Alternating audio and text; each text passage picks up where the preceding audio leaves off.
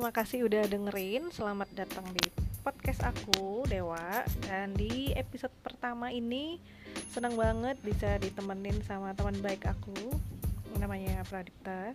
Dan kita bakal ngomongin kesibukan dia sekarang gimana dan tentunya ngebahas hal-hal ya yang pada umumnya lagi menarik lah untuk dibahas. So, stay tune terus.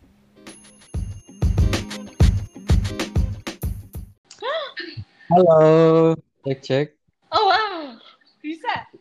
Is it recording? Yes. Ya. Uh, the first time I got the idea of doing podcast, I always thought the first guest should be you. So thank you, thank you so much. Ah, my pleasure. Kenapa harus gue? Ini kita ngomongnya gue, lo, aku, kamu, aing, sia.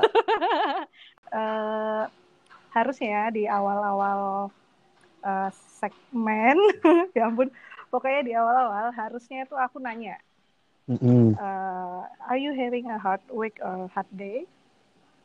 Karena kalau jawabannya iya, seandainya kita ketemuan langsung, terus aku bakal ngasih a cup of warm tea. Tapi ini karena sekarang kita melakukannya dari via telepon, jadi anggap aja, eh dan lagi puasa juga, oh my god. Mm-mm. ya tapi tetap bisa dong diceritain gimana how's your day or your week. Well, um, because of this pandemic, Mhm. I think I have a very mixed feeling. Oke.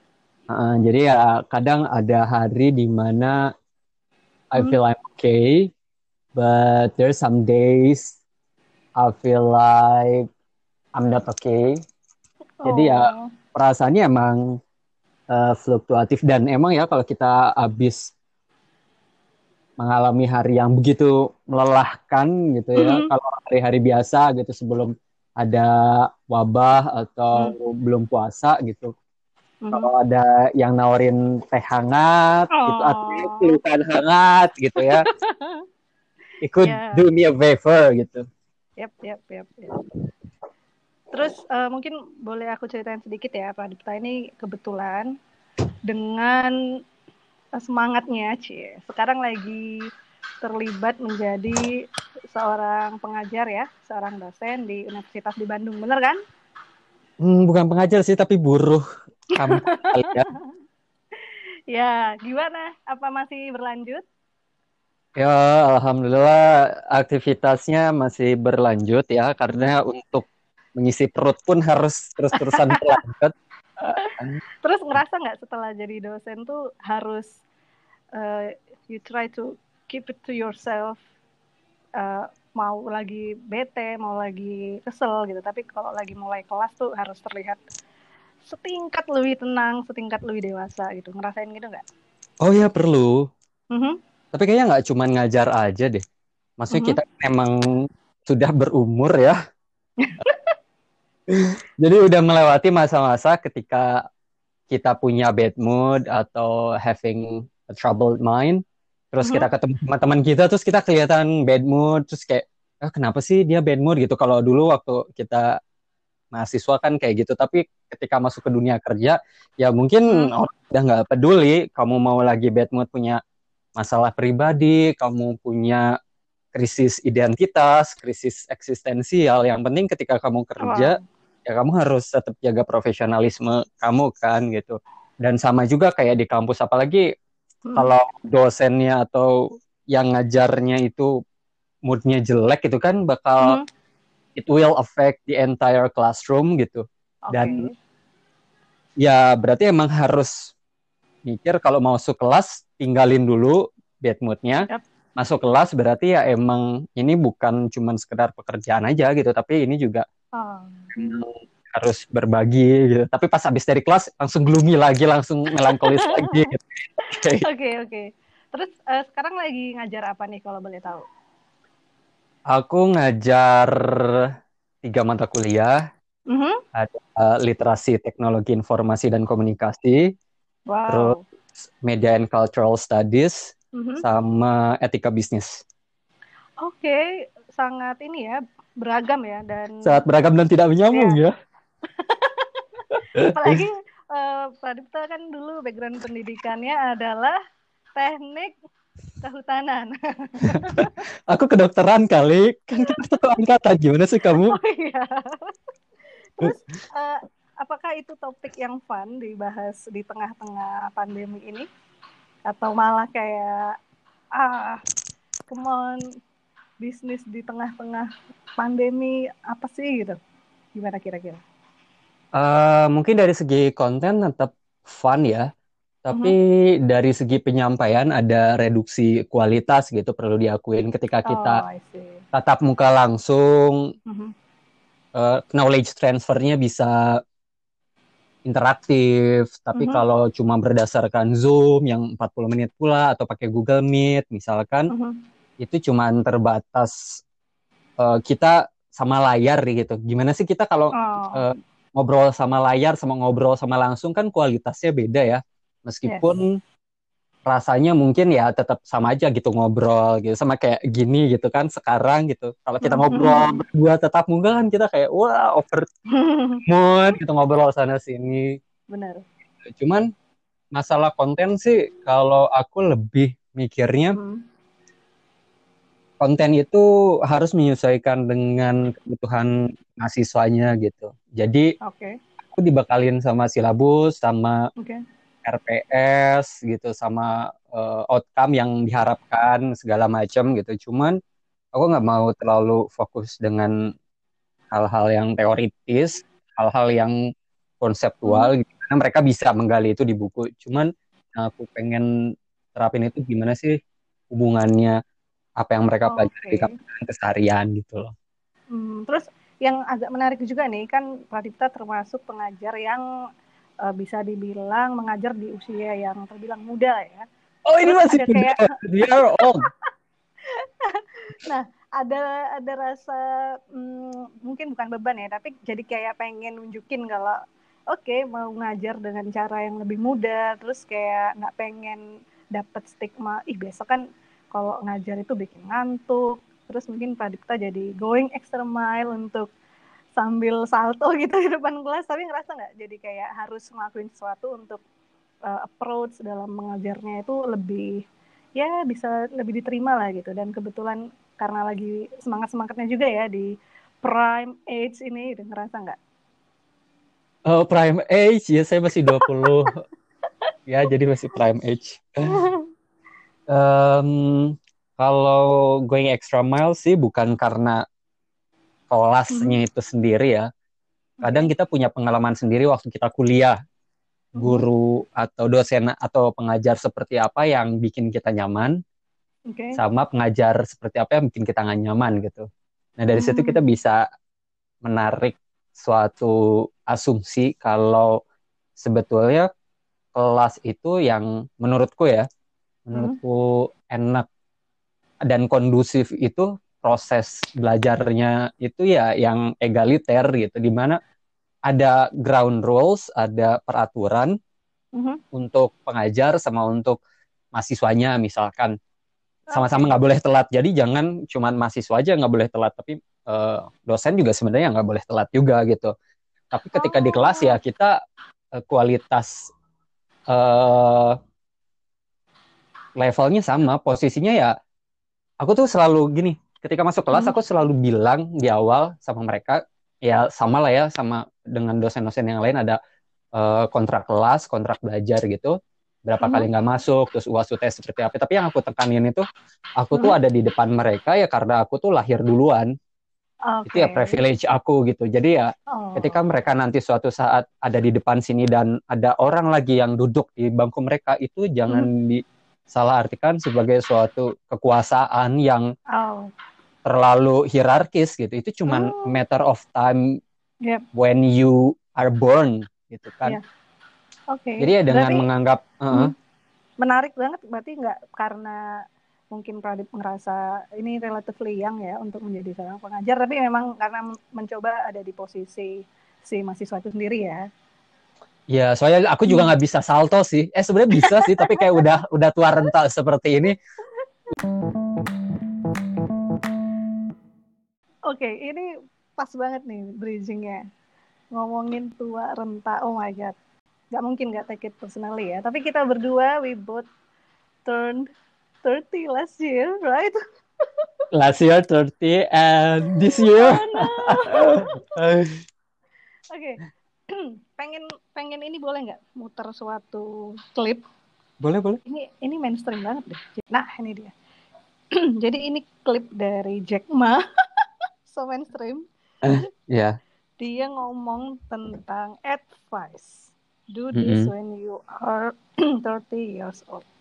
Sebentar. when you are 20 to 30 years old, you should follow a good boss, join a good company to learn how to do things properly. When you're 30 to 40 years old, if you want to do something yourself, just do it. You still can't afford to lose, to fail. Jadi kalau nggak salah mengartikan Hmm. eh, Jack Ma, Jack Ma, dia berkata bahwa di range usia 30 ke 40 itu masa-masa di mana kita we can afford to lose something. Jadi just do it. Mm.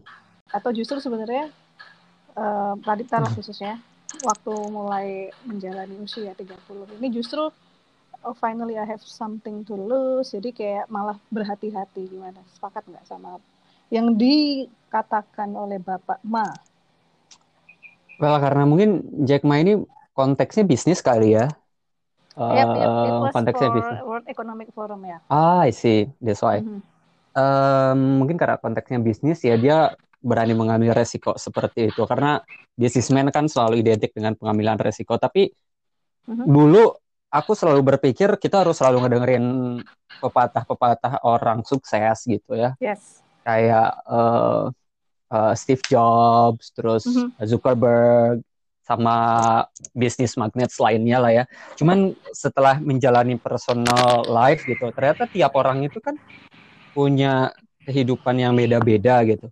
Dan masa-masa penting tuh kayak masa setelah SMA sampai 30 gitu. Mhm. dan kalau aku sih mikirnya justru yang nothing tulus itu ya yang umur awal-awal gitu kayak 20 sampai 30. Tapi kalau udah 30 sampai 40 tuh kayak aku sekarang tuh ngerasa udah mulai pengen slow living. Jadi yang nggak ngoyo, ya udah gitu. Jadi ya eh, karena kalau kita ngikutin petuah seseorang Mhm. itu apalagi seseorang yang sukses terus kita jadi terperangkap dengan kerangka berpikir orang itu kan jadi kita ikut standarnya orang itu. Oh, berarti tanggal 4 30 sampai 40 itu kita we don't have anything to lose so just take it the risk. Padahal itu kan balik lagi ke orangnya masing-masing gitu. Kalau orangnya misalkan punya source-nya untuk dia ngelakuin banyak bisnis modalnya Hmm. terus eh, ngucur gitu. Ngucur tuh apa ya? Iya iya iya. Wajar ya dia gitu iya ya. wajar gitu ya Eh, mm-mm. Aha. Tapi buat Radit sendiri, mm, the best part or the best thing of being uh, someone in uh, in their 30s apa nih kalau Hmm. boleh di-share? Uh, because I recently turned 31. Jadi Yeah. ah, ya, kan ucapan selamat sih dari aku. terima kasih ya. Cuma ya Gimana? Em, ada hal-hal yang sudah kita bisa kompromikan. Oke. Terus jadi apa yang kita lakuin selama 10 tahun ke belakang, aku lakuin 10 tahun ke belakang tuh Mm-mm. ya sebagai salah satu bentuk perjuangan gitu. Tapi mulai umur 28, 29 kita udah mulai ngerti nih sebenarnya kita itu maunya apa. Terus kita udah mulai ibaratnya kalau umur 23, 24 tuh kita masih bisa eh begadang sampai jam 3 jam 4 subuh partying gitu di Jatinangor. Yes. Ya ya terus ya tapi kalau dari umur 30 31 itu yang tentang kualitas aja gitu jadi kalau kita ketemu sama teman lama kayak kita ngobrol sejam dua jam tapi itu beneran quality Yeah. over quantity terus eh ya itu kayak mulai merelakan gitu apa-apa yang kita punya apa-apa yang nggak kita punya gitu. karena umur Hmm. 31 kan kalau ngelihat standar masyarakat kita orang-orang punya konstruksi kesuksesan yang sangat eh, homogen ya Yes. punya properti, punya kendaraan, sudah menikah, punya anak, Mhm, stable mhm. jobs and uh, etc etc lah ya. Terus dari umur berapa ya? 26 gitu. Kayak Mhm. Ada masa ketika oh ternyata itu sukses yang diciptakan oleh masyarakat gitu. Yes. Kalau emang Benar. nyaman dengan itu ya silakan ambil gitu. Tapi bukan berarti aku harus ngikutinnya gitu. Jadi aku berusaha mencoba di umurku yang ini lebih merangkul aja gitu ketidakpastian hidup Mhm. dan apa-apa yang bikin kita lebih menikmati aja gitu nggak sih kalau kamu gimana? Jadi Oke, balik mungkin kalau aku boleh share hmm, approach to uh, setiap melewati perjalanan usia mungkin agak sedikit konvensional ya, mungkin hmm, karena background keluarga yang juga terlalu konvensional gitu. Tapi untungnya sih dikelilingi oleh orang-orang ya, ya seperti Pradip lah contohnya, teman-teman yang selalu bisa ngasih perspektif lain gitu. Jadi eh, belum bak- masih jauh lah dari standar-standar yang ditanamkan pada orang Batak kebanyakan ya sangat masih jauh.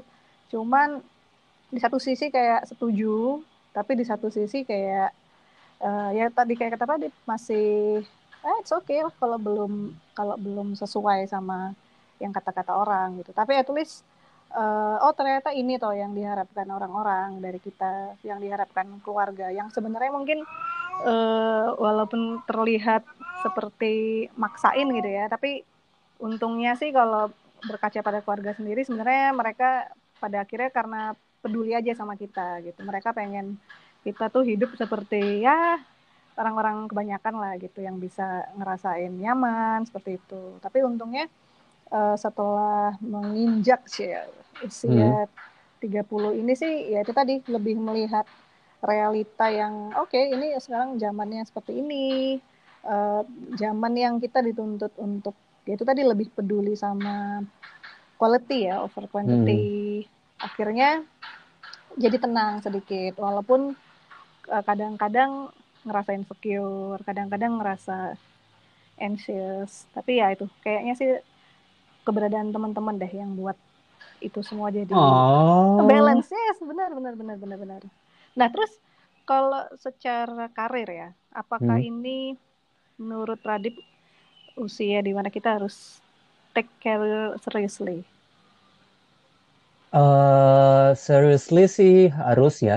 Cuman Hmm. bukan berarti kita nggak bebas memilih. Jadi kita emang berhati-hati melangkah ke depannya. Karena Hmm. uh, personally I've been doing for the past 10 years little bit recklessly gitu. Jadi orang-orang misalkan teman-teman aku, teman-teman dekat aku gitu ya. Uh, oh itu ada sound effect apa tuh?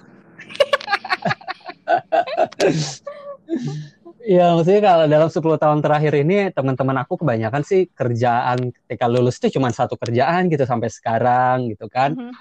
Karena ya ya itu mencoba cari kehidupan yang stabil dan tidak ada yang salah dengan hal itu. Tapi kalau aku sendiri kayak agak beda gitu. Jadi habis lulus ya aku sama lah ya cari-cari kerjaan segala macem. Terus aku kerja di satu eh the one and only public TV station in Indonesia gitu. Itu ya terus ada gitu ya eh, kelar dari kerja situ padahal itu baru satu kerjaan ya empat tahunan gitu ya terus abis jadi eh, reporter di situ ya itu memutusin backpack kan dan pas backpack ini orang-orang pada aneh gitu dalam artian kamu tuh udah umur 26 gitu ya udah 26 kok kamu malah memutuskan untuk backpack gitu Oke. jadi aku backpack ke Australia ya sambil kerja juga gitu menghidupi Oh. di jalan gitu kan terus balik lagi ke Indo ya freelance terus proyekan sampai akhirnya sekarang ngajar. Satu hal yang aku tanamin gitu eh, dari keluargaku gitu kakakku sih ini selalu bilang kalau rezeki itu udah pasti ada yang ngatur ya. Setiap manusia tuh udah pasti ada. Rezekinya entah dari mana pun itu ya kita cuman perlu uh, menjemputnya aja gitu. Jadi jangan sampai gitu mm-hmm. cuman terkungkung eh lulusan ini tuh harus harus harus jadi ini gitu terus kayak oh. selama lima tahun berusaha berusaha tapi nggak mencoba realistis juga gitu karena pada akhirnya gitu, oh. gitu ketika kita yang namanya pekerjaan kan untuk menghidupi ya, ya pada dasarnya itu jadi eh, ya BTW, sorry dipotong hmm. ya itu pendekatan yang terlalu ini gak sih terlalu pesimis gitu maksudnya sekarang orang kan bicara pekerjaan itu mm-hmm. harus sesuatu yang meaningful tapi emang deep down aku juga percaya sih bahwa at, at the end of the day it's all about uh, making a living right Iya, tapi kan meaningful tiap orang itu beda-beda. Buat kamu meaningful apa artinya? Oh, please, jangan jadi nanya penanyanya. uh, iya, maksud aku kan uh, bukannya mengecilkan, tapi ya sekarang ada orang yang emang harus kerja untuk menafkahi keluarganya. Yes. Tapi dia nggak nyaman sama sama pekerjaannya. Tapi apakah itu membuat kehidupannya less meaningful enggak? Enggak kan? Iya. Yeah. Maksud yeah. aku mm-hmm. ketika kita berbicara makna, tiap orang kan makna hidupnya itu berbeda-beda, makna pekerjaannya itu beda-beda. Misalkan buat aku tuh yang namanya pekerjaan ya di umur 31 ya uh, work life balance dalam artian yang kerja ya fokus dengan profesionalisme di luar pekerjaan kehidupan personal juga harus tumbuh gitu tapi ada juga yang emang nggak dapetin privilege keduanya itu terus ya mereka nggak bisa milih satu gitu jadi ya antara kerjanya benar-benar dieksploitasi gitu yep. cuman pada akhirnya ya mereka kan punya makna untuk menghidupinya itu loh Gitu. Jadi okay. kalau setiap pekerjaan itu harus ngasih makna sama kita, uh, bukan pekerjaannya yang ngasih makna, tapi kita yang memaknai pekerjaannya itu gitu. Yap, yap. Itu ya, sih? Itu ya sepakat sih. Dan itu ya pada akhirnya bisa dikembalikan ke orangnya ya, ketika ada yang memilih untuk uh, bekerja uh, overtime, terus mm -hmm. berusaha untuk bisa merasakan hidup nyaman ya it's okay juga ya walaupun itu bukan mm -hmm. suatu pekerjaan yang mengajar mungkin seperti Mbak Pradita. mungkin ada ketakutan insecurity dari hmm, sekelompok orang lah ya yang menginjak usia 30. Apakah ini era eh era periode yang tepat untuk changing jobs? What do you think? Uh, changing jobs into a better one? Yep, Ya, bisa jadi bagus karena ya aku baru dapat pekerjaan ini kan kayak less than a year gitu karena hmm. tiga tahun ke belakang kan itu aku cerita uh, backpacking itu gitu ya. Ya, ya. Terus pada awalnya aku tuh pengen jadi hippie loh. Jadi ya. Oh, oh my god, iya yeah, ya. Yeah. I had an intention yeah. to stay for boleh, boleh a longer time. Apa nih yang buang? Ntar ditrim. Ada nih. ya boleh you boleh lah. You told me you almost burn down oh, all iya, iya, iya. certificate. ya ya ya. Ya, oke. Ya karena um, entah kenapa gitu ya.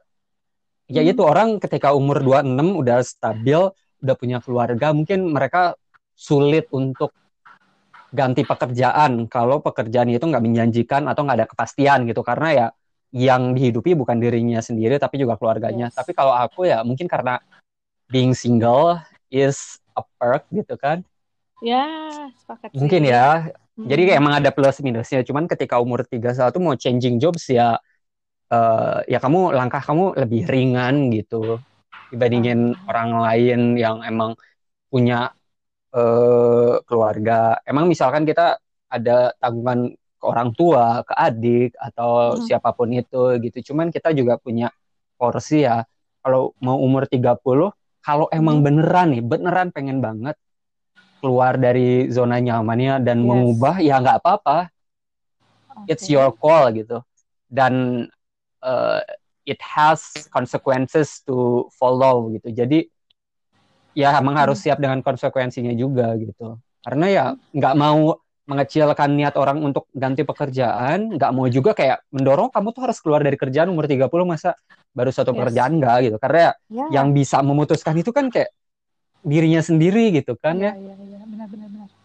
gitu jadi ya Terus- mungkin umur 30 kalau mau ganti pekerjaan kalau emang lagi bosen jenuh terus selama lima tahun gajinya segitu aja gitu ya Mhm, terus mhm. ya belum ada perubahan atau misalkan masih kontrak atau gimana dan ngelihat ada peluang angin segar di luar sana yang lebih baik ya kenapa enggak coba aja gitu Oke, mungkin kalau ceritanya nih lebih baik itu ya pasti kita encourage ya untuk seseorang Mhm. go for a better job.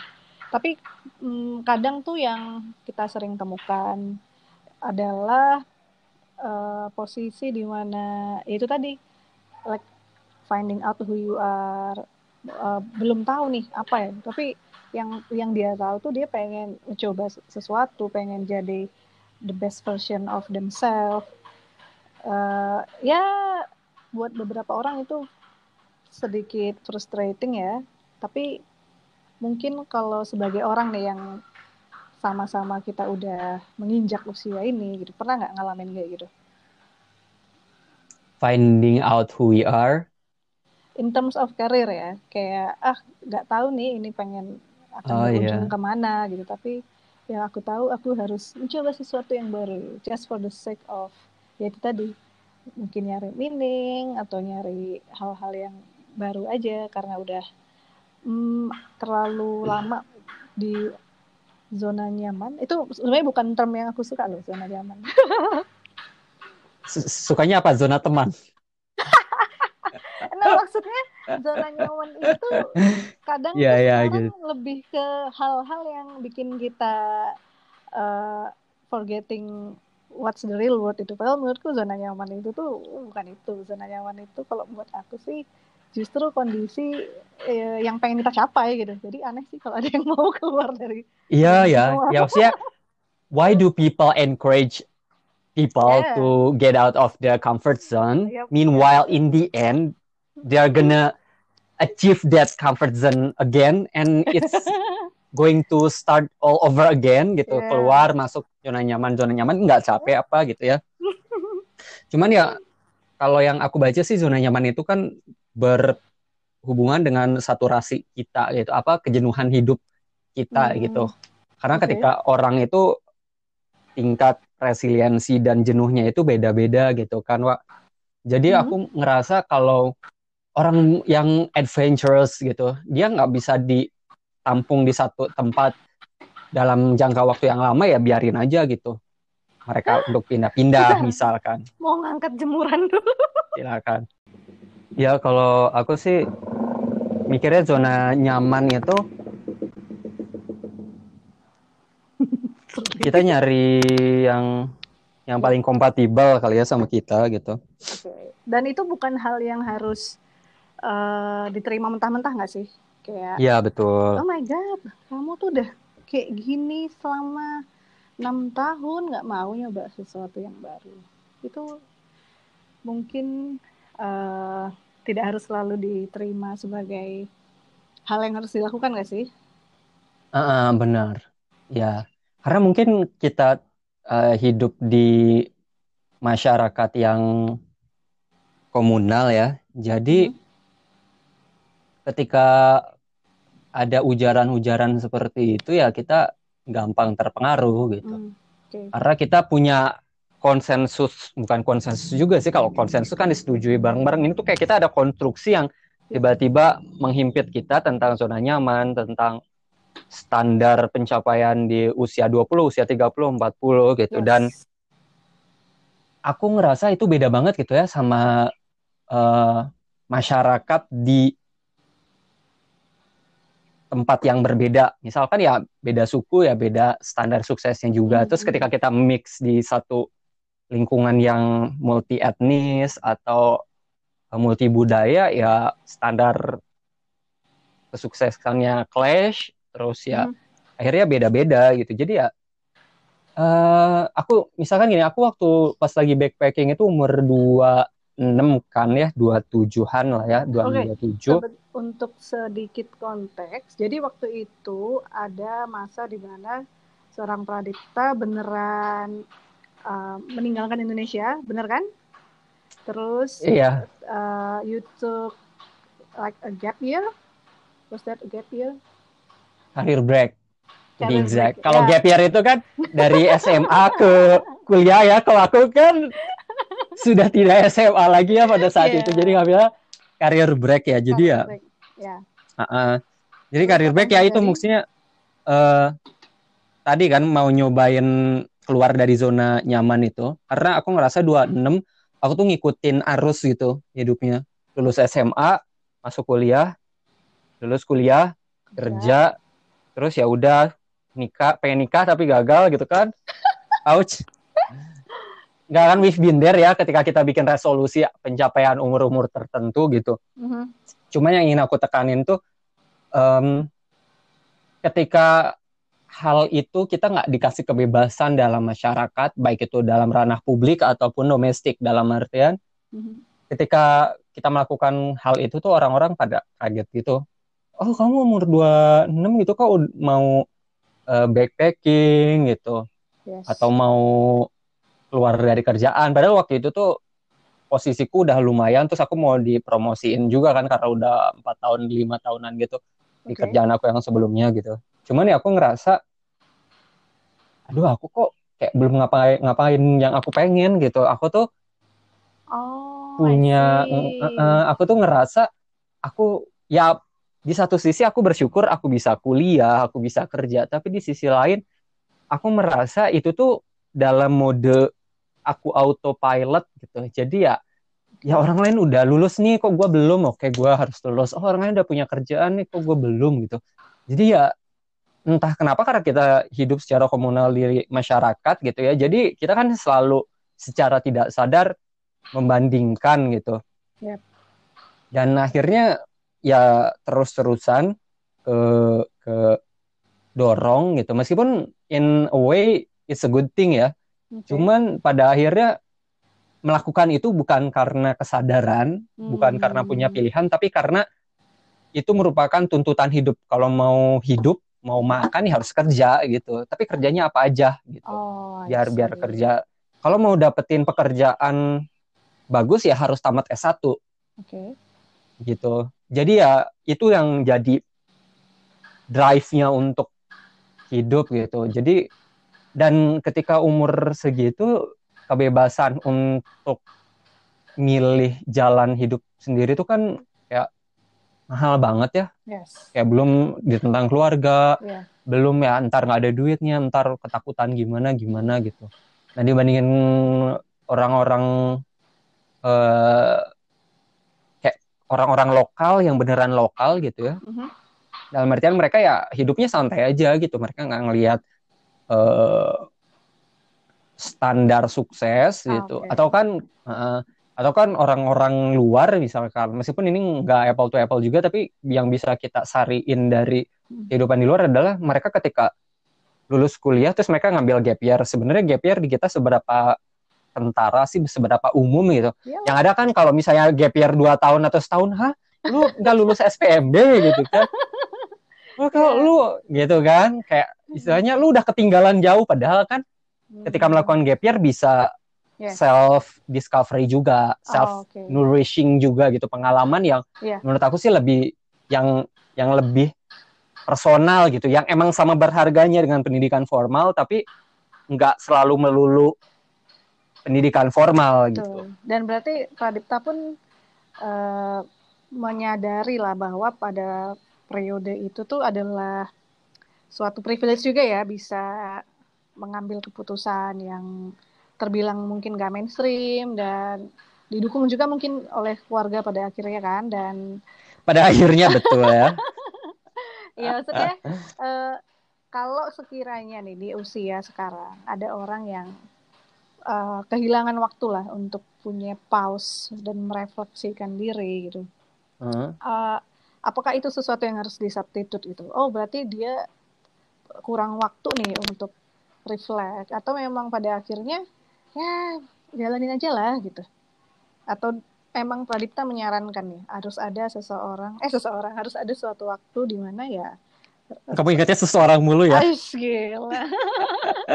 Tapi benar nggak itu jadi sesuatu yang Pradipta sarankan nggak untuk oke people nah people yang mungkin sekarang lagi jenuh memang kayaknya it's time to take a break atau justru kayak hello di usia segini no time just go on keep carry on gimana kira-kira Hmm, ini agak susah sih karena berarti mengeneralisasi ya. Cuman yang bisa aku bilang sih bukan to substitute, tapi to supplement gitu. Jadi ketika misalkan kurang nih, aku ngerasa di umur segini kurang waktu untuk berefleksi gitu. Yes. Aku bukan ganti kerjaan dengan pekerjaan yang ngasih waktu banyak buat aku, Mhm. Tapi aku nyari waktu-waktu yang bisa aku gunain untuk berefleksi. Misalkan aku kerja 8 jam sehari, eh, satu jamnya di jalan. Yang satu jamnya di jalan itu biasa yang aku pakai untuk bengong atau untuk eh, ngurusin kerjaan, main HP atau apa ya satu jam itu ya aku pakai untuk berpikir sebenarnya Oh. apa sih yang mau aku eh, capai dalam beberapa tahun ke depan. Sebenarnya apakah pekerjaan ini cukup atau enggak gitu Iya. secara finansial ataupun spiritual gitu. Jadi waktu itu yang kita manfaatin dulu gitu. Jangan kita aduh kayaknya butuh waktu bebas nih ntar kita udah dapat waktu bebas ya akhirnya kalau aku misalkan Hmm. aduh punya banyak waktu bebas ya akhirnya tidur jadi nggak produktif gitu kan yang pengen dapetin sebenarnya waktu yang untuk berpikirnya itu seberapa lama juga gitu yang kita Oh. butuhkan. Jadi emang harus ini tuh kayak personal banget Ya, gitu. Jadi benar, Heeh, benar. jadi nggak bisa kalau kamu ngerasa waktu kamu sekarang kurang banyak untuk keluarga, Ya. terus kamu ya emang harus berpikir gitu, mana yang lebih penting pekerjaan atau keluarga. Mungkin kalau kamu nanya ke aku ya, aku jawabnya misalkan keluarga. Tapi ketika dalam posisi kamu pekerjaan kamu itu yang support keluarga kamu secara finansial, berarti emang pekerjaan kamu itu sebenarnya penting juga loh. Jadi harus bisa mengidentifikasi juga mungkin ya mana yang ego Hmm. kita untuk seolah-olah kita pengen berpikir atau berefleksi atau emang kita pengen menuhin Ya. rasa haus kita untuk nyoba-nyoba doang gitu. benar benar benar benar. Oh wow. Ya, jadi makanya aku bilang yang Di umur segini tuh kayak udah harus mulai hati-hati. Mungkin kalau umur 20-an kita kayak udahlah coba aja, coba aja. Tapi Iya. umur 30 itu ya kita masih punya kemungkinan untuk mencoba, tapi kan karena itu kita udah punya umur, udah punya pengalaman, jadi kita udah bisa umur. melangkah ah, udah punya umur ya Aduh. kita udah bisa melangkah dengan pertimbangan matang gitu Nah, sekarang ini adalah hal yang aku percaya Pradipta sangat endorse dari hati. So, di usia sekarang, apakah menurut Pradipta ini waktu yang tepat untuk kita mulai aware sama hal-hal yang berbau eco-friendly? oh iya Ini Pradipta banget nih. ya karena kan emang aku latar belakangnya lingkungan gitu ya Yes, Eh, kemarin waktu di Belanda ya, iya di Belanda jurusannya apa waktu itu? Eh, environmental and energy management Ya, terus eh, mungkin kayaknya tuh orang yang di usia 30 tuh lebih kayak memilih eh, hal yang nyaman gitu. Jadi kayak ya udahlah kalau emang lagi ke supermarket let's say ya, Mhm. kadang tuh karena udah capek kerja, nggak nggak sempet mungkin bawa reusable bag, terus akhirnya pakai Mhm. plastik segala macem. Tapi mungkin buat Pradipta sendiri, apa justru ini waktu yang pas gitu untuk kita bisa lebih aware sama hal-hal yang eco-friendly? Atau harusnya itu kita lakukan ntar aja lah kalau udah usia 40 atau bahkan ketika udah pensiun gitu kita mulai berkebun. Hmm, menurut aku sih sedini mungkin ya Mhm. kalau emang source-nya ada dalam artian tenaga eh, terus finance juga mendukung waktunya juga mendukung ya kenapa enggak? Cuman kalau hal-hal yang sepele kayak eh, lebih baik mana sih pakai sedotan stainless atau sedotan plastik atau sedotan kertas gitu kan? Terus kalau kita belanja kita nggak bawa plastik tote bag kita sendiri apa kita harus beli lagi gitu? Aha. ya itu jadi suatu habituasi juga gitu kebiasaan masing-masing Hmm. jadi jangan sampai kayak kita jadinya enforce lingkungan tapi cuman pengen menuhin ego kita doang gitu jadi kayak eh kita ke kafe terus ngelihat orang-orang pakai sedotan plastik terus kita kayak oh kok di sini nggak pakai sedotan plastik sih kalau aku sih udah udah udah nggak seperti itu ya dalam artian ya mulai aja dari sen- diri sendiri gitu Ah. umur 30 ya emang udah harus aware karena banyak banget sekarang permasalahan lingkungan yang tertunda Hmm. karena kita itu baru concernnya sekarang itu Oh. ya 10 tahun yang lalu kita tuh ya kita berdua kan uh, belajar lah ya tentang lingkungan itu seperti apa tapi seberapa banyak sih kita merefleksikan kegiatan kita untuk kepentingan lingkungan itu sendiri gitu karena menurut aku ya yang paling dasar dari Mhm.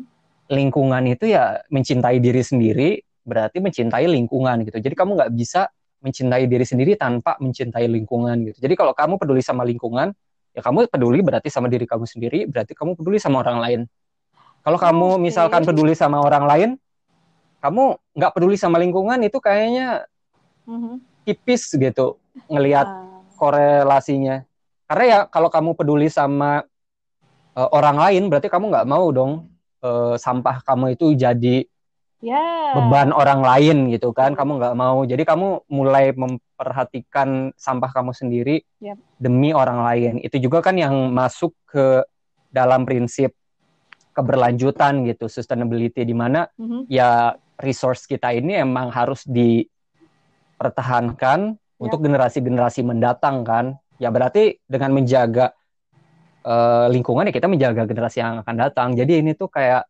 gimana kita men- memperlakukan diri sendiri gimana kita memperlakukan alam gitu soalnya kalau yang dipaksa kayak gitu kayak kamu ntar kena denda atau kamu kayaknya eh menurut aku kurang efisien ya apalagi di Oh. di sini gitu karena ya maksud aku kita udah punya regulasi tapi enforcementnya kadang masih Oke. kurang kuat gitu kurang Hmm. implementatif jadi ya emang harus dilihat juga apakah si regulasinya itu cocok nggak sih dengan budaya kita gitu karena kita juga banyak kan komunitas-komunitas adat komunitas lokal Ya. yang mereka sebenarnya nggak paham apa itu misalkan undang-undang eh, biodiversity atau tentang IPAL atau Hmm. tentang AMDAL apa segala macam tapi mereka tetap loh menjaga lingkungan gitu Hmm. Sementara banyak di antara kita yang fokus sama pembangunan, Yes. fokus sama konsep-konsep luhung lingkungan gitu, tapi tetap aja enggak merangkul masyarakat-masyarakat Ya, ya. di kelas eh, grassroots gitu. Oke. Wow, menarik. Karena aku kira Pradip tuh bakal lebih la- radikal gitu in terms of approaching to reinforcing eh, sustainability. Tapi Sudah pernah ya kita radikal ya. Oke deh. Nah ini kayaknya udah harus bahas yang agak lebih ringan deh. So looking back uh, the past 10 years, waktu transisi 20 sampai 30, eh, kira-kira lagu apa yang paling jadi soundtrack of your life? Gak harus satu. To sih. describe Ya, the last 10 years. ya nggak, bo- nggak harus satu sih, boleh banyak. Apa ya? Satu lagu. I know you like Iris by Goo Goo Dolls. Ah ya, it's like my uh, one of my favorite songs. Mhm. from my favorite bands. Cuman kalau satu lagu kayak karena setiap waktu ketika kita punya emosi yang beda gitu, kita tuh kayak denger lagunya beda juga ya nggak sih? Ya, ya, sepakat. Heeh, gitu. Jadi yang evolving, changing dari dangdut gitu ya ke jazz, terus ke pop, indie, maksudnya itu kan Ya. kayak eh, wide range of emotions gitu dan lagu itu ada juga gitu yang menampilkan emosi-emosi kita. Cuman kalau satu lagu, hmm, Kalau buku Freaky ya. gimana? oh kalau buku sih ada banyak ya. Mhm. Mungkin yang Eh, kayak menemani early 20s terus akhirnya sampai kayak sekarang tuh masih tetap dipegang gitu loh prinsip-prinsipnya. Cie, prinsip. Oh, aku ada uh, buku judulnya Pengantar Hubungan Internasional yang aku pegang banget enggak ya? Karya itu tuh siapa? Dosen. Hello. Ini kayak jangan jangan dibahas. Atau bukunya Mungkin. ini ya Morgenthau. Morgan. ya, ya, ya. Kalau buku sih ada hmm, Ada kalau ya kalau ini apa fiksi atau non fiksi atau Fiksi Apa setengah itu, non fiksi. Bebas dong. yang aku pegang banget tuh Mhm. jadi aku genrenya lebih suka ke Aku tahu apa. 10 tahun terakhir apa coba Eh, something deep, dark, solitude. oh my god, so deep. mungkin kali ya yang yang mencoba mengenali diri sendiri embracing Ah ya. our flaws Apa gitu tuh kalau boleh ngasih saran? I think uh, I want to read that kind of book. Di- karena 10 tahun ini kan emang berubah-ubah cuman kayak early 20 itu aku bacanya tuh kayak ya dari Soki terus bukunya Nietzsche, Foucault, Schopenhauer pokoknya filsuf-filsuf barat ya dulu tuh keranjengan banget sama Terus Iya. kalau kalau Makanya kan kamu melihat aku agak-agak aneh gitu kan. tapi Tapi setelah 25 26 hmm, tapi udah mulai shifting Oke. sih ke ke buku-buku yang spiritual gitu, Wak. seperti Seperti buku tentang sufisme, Oh terus ya, terus buku tentang self discovery, tentang Oh my God, minimalisme, tentang Iya, cek. enggak enggak maksudnya indie banget sih. Kesel tahu.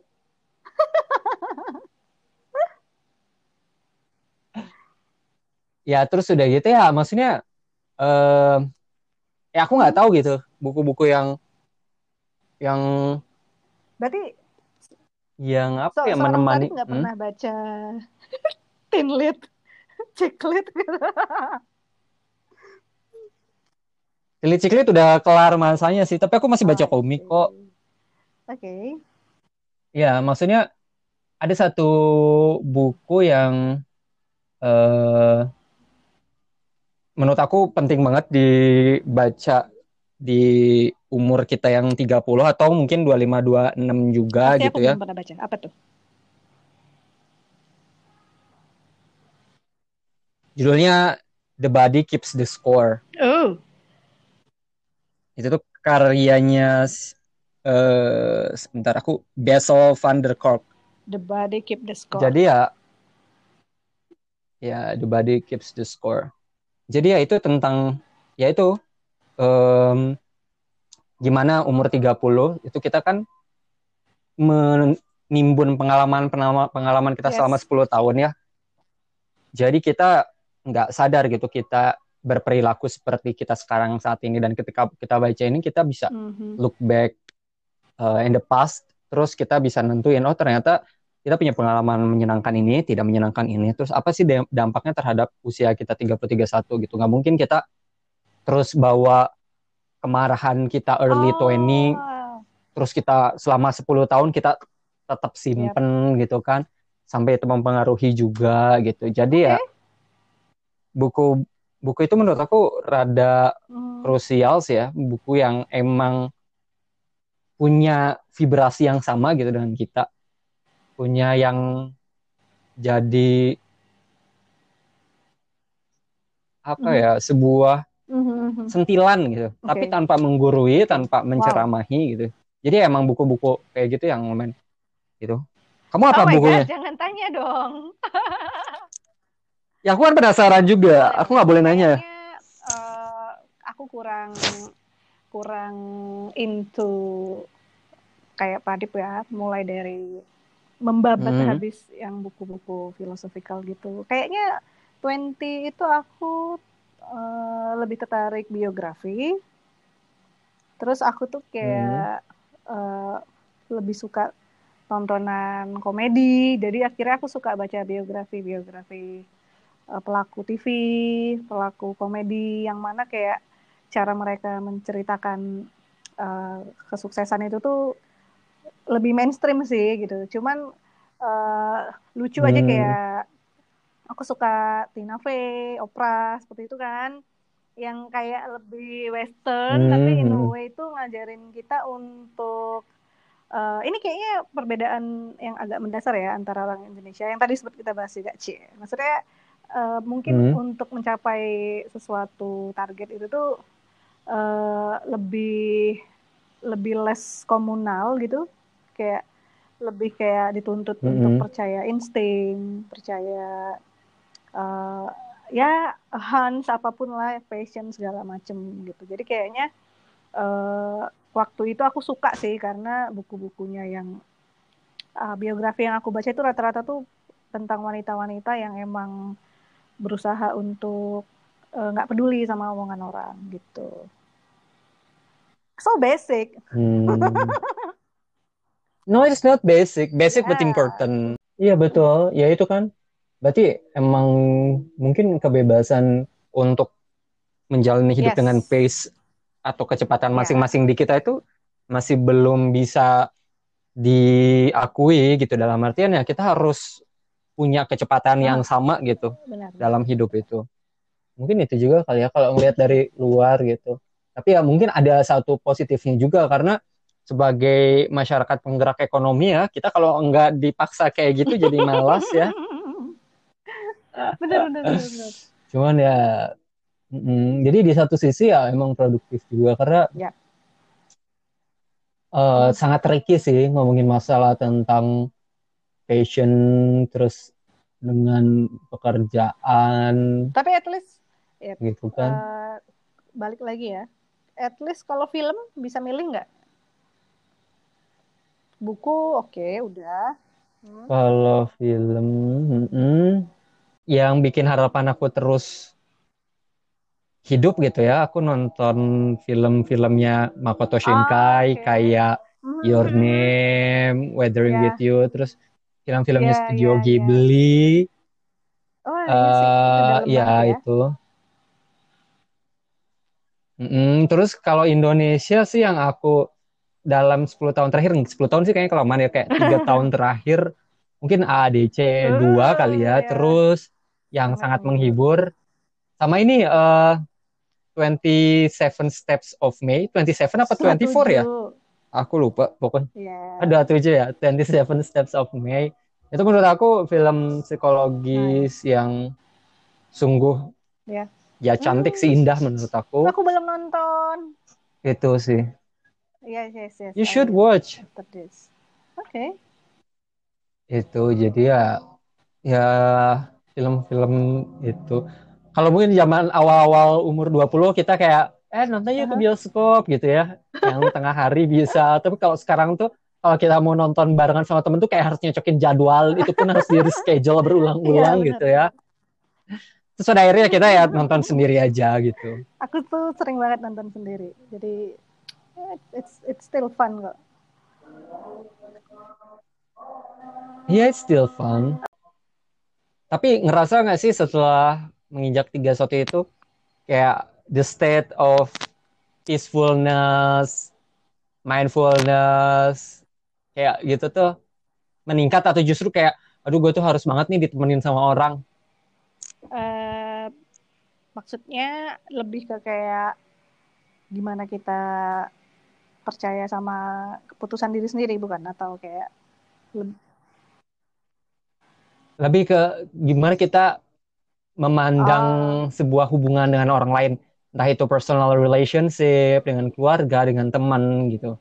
ya kayak Ada yang berubah nggak sih? setelah lebih dewasa mungkin karena kita udah lebih dituntut untuk bertanggung jawab sama diri sendiri dan kadang tuh kita udah paham eh, ada hal-hal yang kita suka tapi orang nggak suka jadi kayak mungkin lebih kalau apa tuh bahasanya lebih nggak take it personally sih ketika ada orang kurang sepakat atau kurang ya kurang bisa memba Hmm, bener-bener.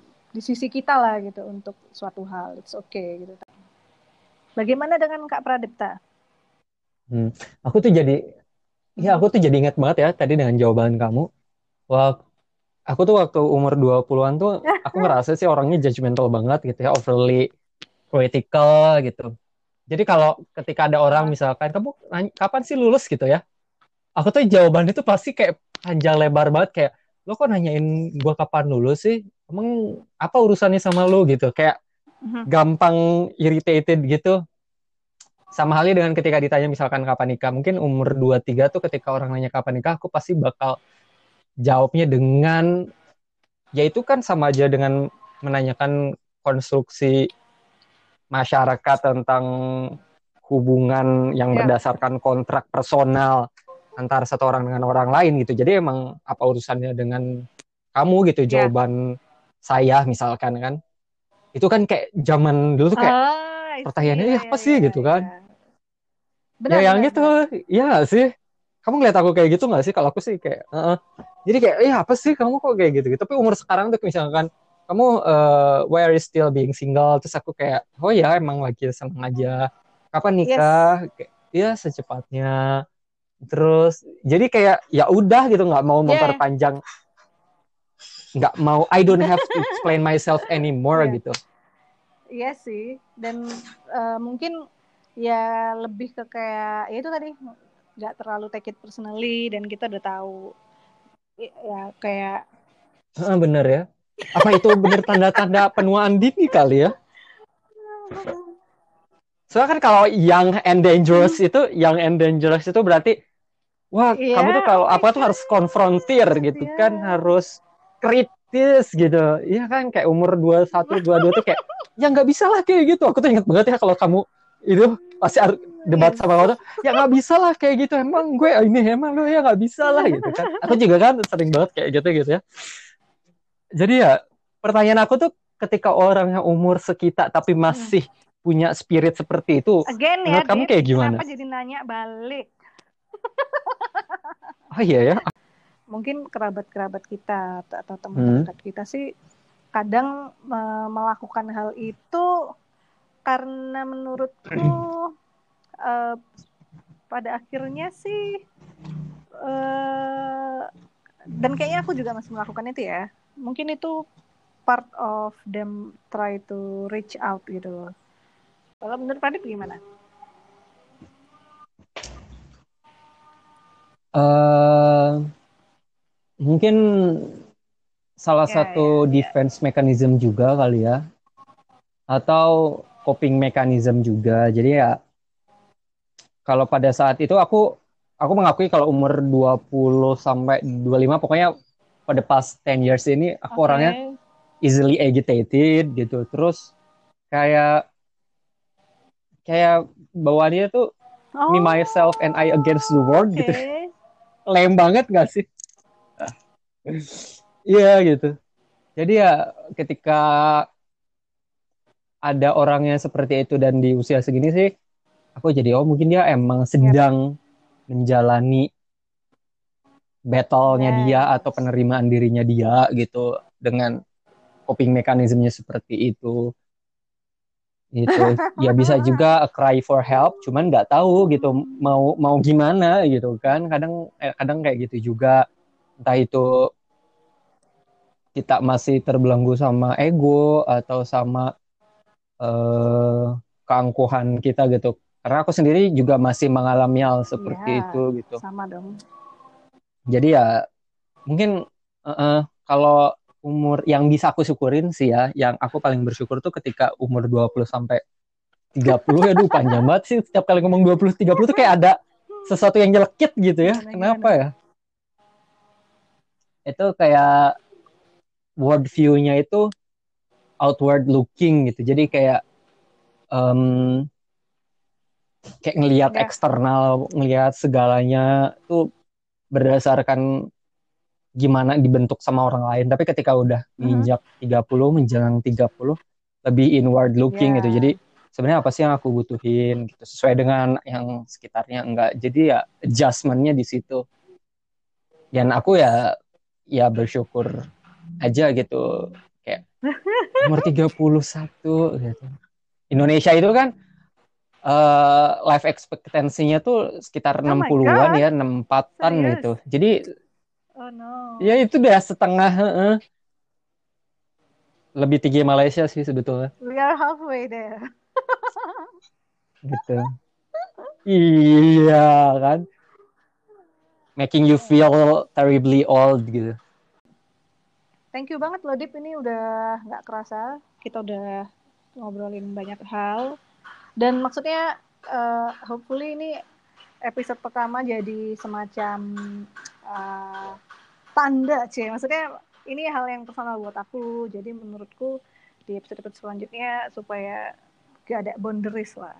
Semua orang bisa ngobrolin apa aja sama aku. And I owe you a cup of warm tea. Nanti kita kalau ketemu lagi I will make sure kita bakal duduk bareng minum teh terus sebelum nutup mau ngomong apa Dip? Uh, thank you for having me. Yeah, I'm looking forward to listening to each episode on your podcast. Pradipta udah sih Ah. jadi Wih, kan masih kamu kan bisa mewawancarai diri kamu Oh, iya sendiri ya? gitu kan. Gimana kiat-kiat? Gimana kiat-kiat mendapatkan beasiswa itu juga kan konten kan. wawancara 120 karakter pribadiku ya yang orang nggak kenal. Oke. Next, Dip. Ya, yang aku pengen Mhm. simpulkan sih kalau boleh ya being 30 isn't Oh, as bad as I Ya. felt previously. Ya, gitu. Jadi kalau kita masih mengalami krisis identitas Oh, krisis eksistensial It's okay. it's okay gitu kan. Nggak apa-apa terus jalanin aja terus sadarin aja apa yang kita butuhkan. Dan nothing is really permanent everything is temporary. So make sure you're gonna be there walking on your own path carefully and Wah, You'll do well. thank you. Terus sukses di ngajarnya. to Thank you. soon. Thank you lagi ya. Thank you banget. Oke. bye, ya Pradipta. sama-sama Eh, wait, wait. Yang mau follow Pradipta Ah. boleh di Instagramnya Hai. apa? oh ya Instagram @akarliar Yes, Twitter juga Pradipta @akarliar personally. Itu nggak diprotek kan? Jadi mengundang orang untuk stalking. enggak